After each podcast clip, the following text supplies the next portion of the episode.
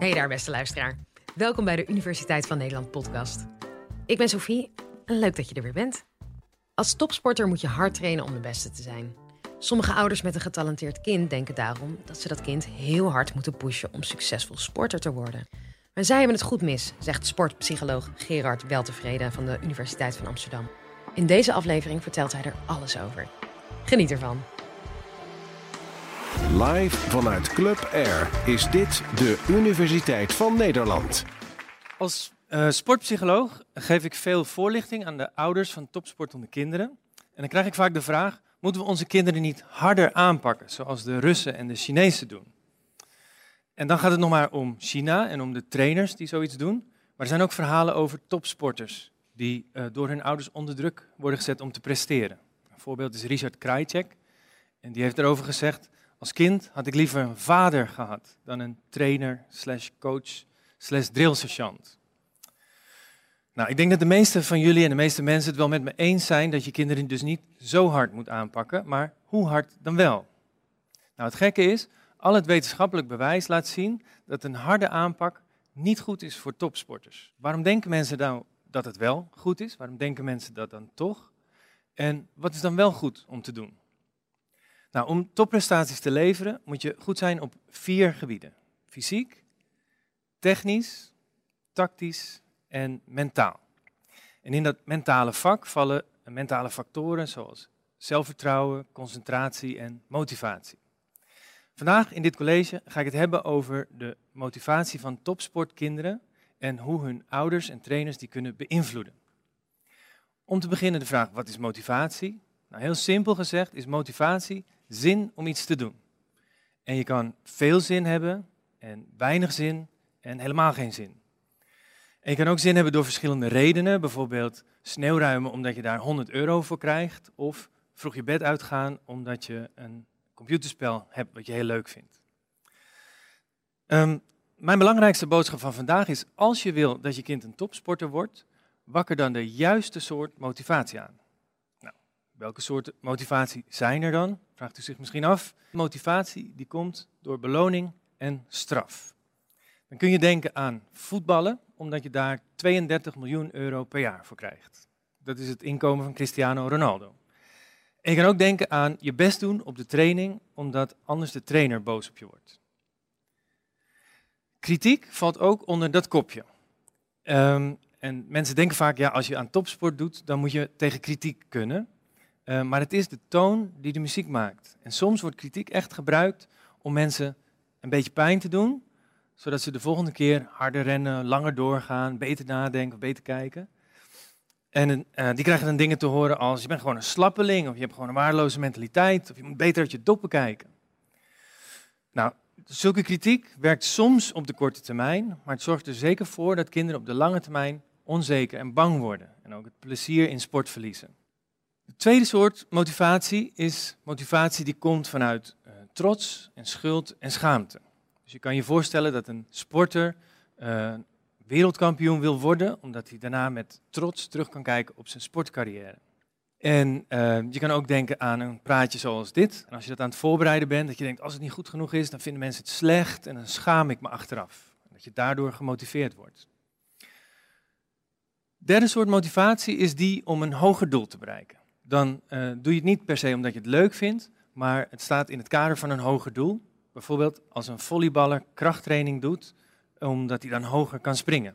Misschien vindt hij krachttraining niet leuk, maar uh, volleybal vindt hij wel leuk en daar hoort het dan bij.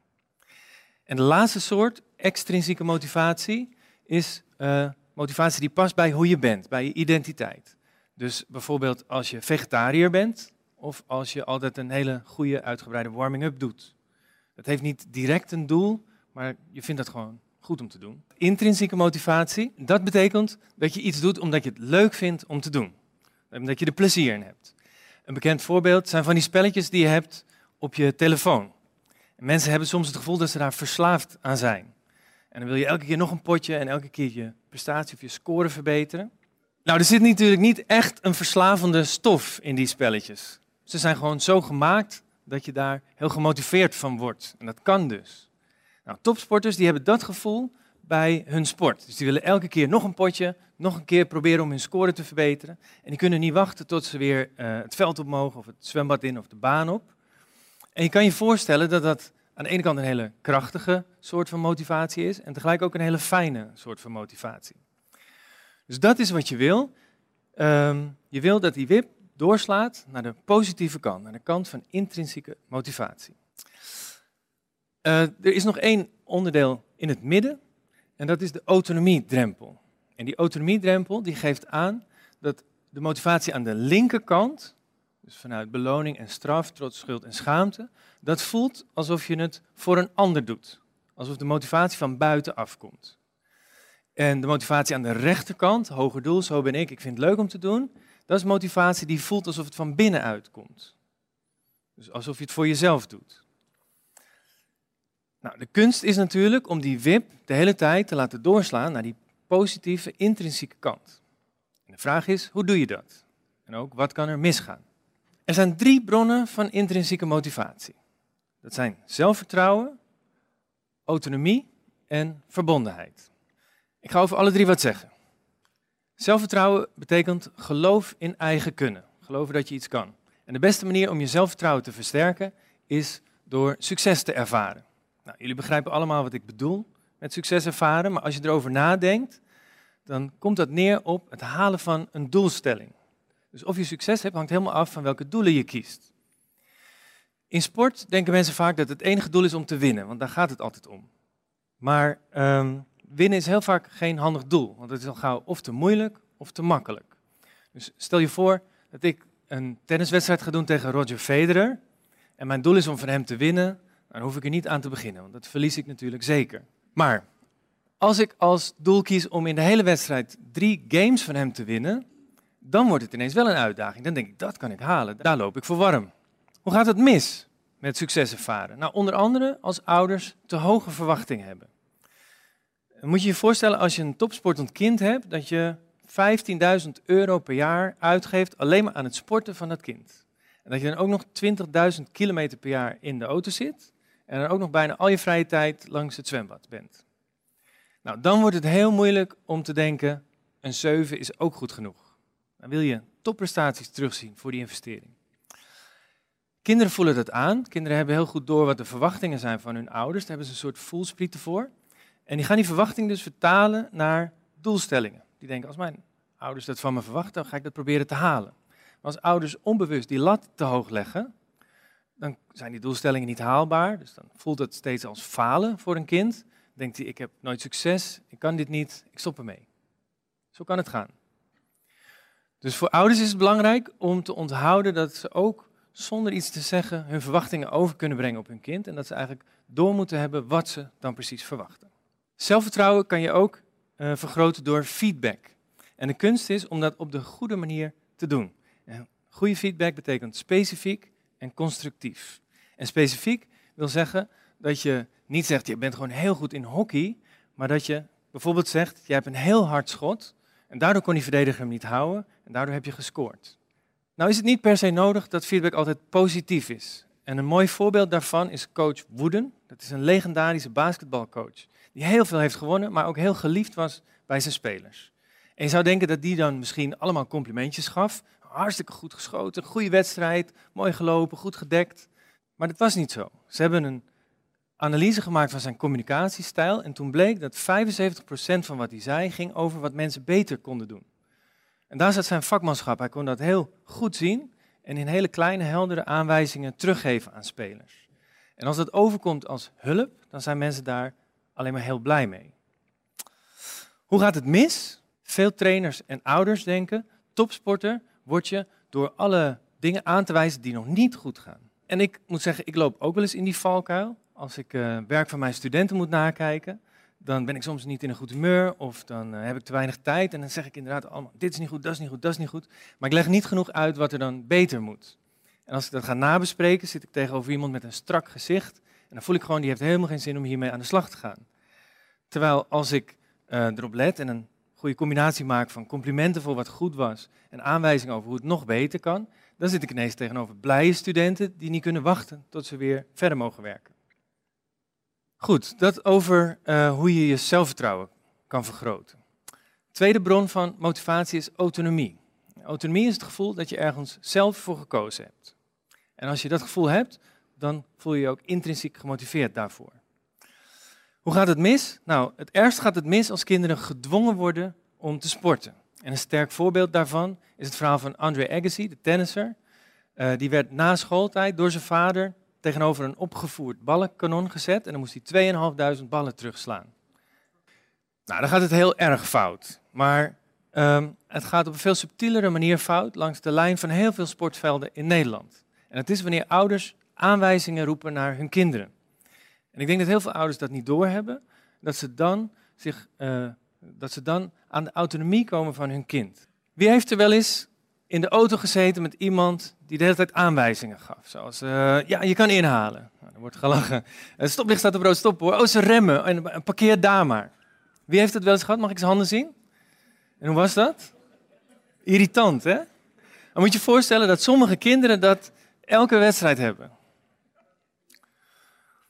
Nou, ze hebben onderzoek gedaan naar wat kinderen dan wel graag willen van hun ouders in sport. En dan zeggen ze eigenlijk altijd: Ik wil dat mijn ouder betrokken is en me aanmoedigt, maar zich er niet inhoudelijk mee bemoeit. En dat is de conclusie van echt tientallen studies uh, naar die vraag, wat kinderen willen. Laatste bron van motivatie is uh, verbondenheid. En daar ga ik kort iets over zeggen. Verbondenheid betekent dat je motivatie kan halen uit uh, de verbinding met je trainer en met je ouders in sport.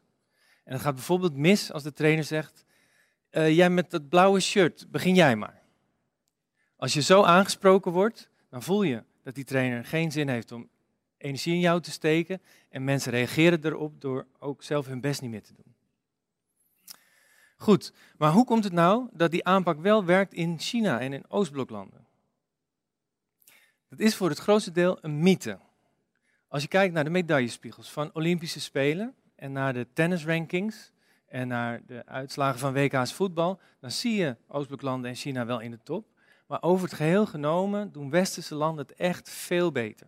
Bovendien mochten bijna de hele Russische ploeg niet meedoen aan de laatste Olympische Spelen, omdat ze allemaal doping hadden gebruikt. Je kan kinderen laten doen wat je wil door ze te dwingen en door te dreigen met straf.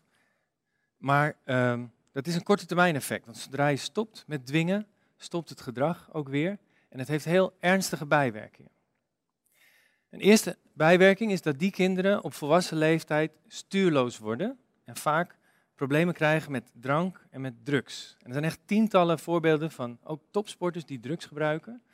Maar een van de meest extreme is het verhaal van Todd Marinovich. Dat is een American voetbalspeler die op een gegeven moment in de pauze tijdens de wedstrijd, in de rust tijdens de wedstrijd, crack ging roken. En dat doe je met een glazen pijpje. En dat pijpje brak en hij, snee maakte een hele diepe snee in zijn hand. En hij moest dus na de rust uitleggen waar die snee vandaan gekomen was. Nou, dat is een, een extreem verhaal. Moet je je voorstellen dat bij Ajax Feyenoord een speler uh, op de wc crack gaat roken in de rust. Maar dat is wel wat kan gebeuren. Nou, dat is een extreem verhaal, maar dat is wat gebeurt als je kinderen onder druk zet. Een andere ernstige bijwerking is um, dat de relatie tussen ouders en kinderen kapot gaat. En dat hebben we gezien in het citaat van Richard Krajcek aan het begin. Nou, dan zijn we weer terug bij de hoofdvraag. Hoe hard moet je kinderen nou aanpakken om een topsporter van ze te maken? En hopelijk heb ik jullie kunnen laten inzien dat het goede nieuws is dat je kinderen helemaal niet hard hoeft aan te pakken. En dat het namelijk veel beter werkt om die wip door te laten slaan naar de positieve kant. En dat kan door kinderen succes te laten ervaren, door goede feedback te geven, door kinderen vrij te laten en door zelf betrokken te zijn. Als je dat goed doet, dan gaat de motivatie van kinderen door het plafond. En dan heb je helemaal geen Chinese praktijken nodig, want die zorgen bijna nooit voor medailles, maar altijd voor ellende. Dank u wel. Ik hoop dat je het een leuk en leerzaam college vond. Kijk vooral ook naar alle andere colleges in onze playlist. Volgende keer hebben we het over de interessante vraag: wordt God ooit overbodig? Mijn naam is Sophie Frankenmolen en heel graag tot de volgende.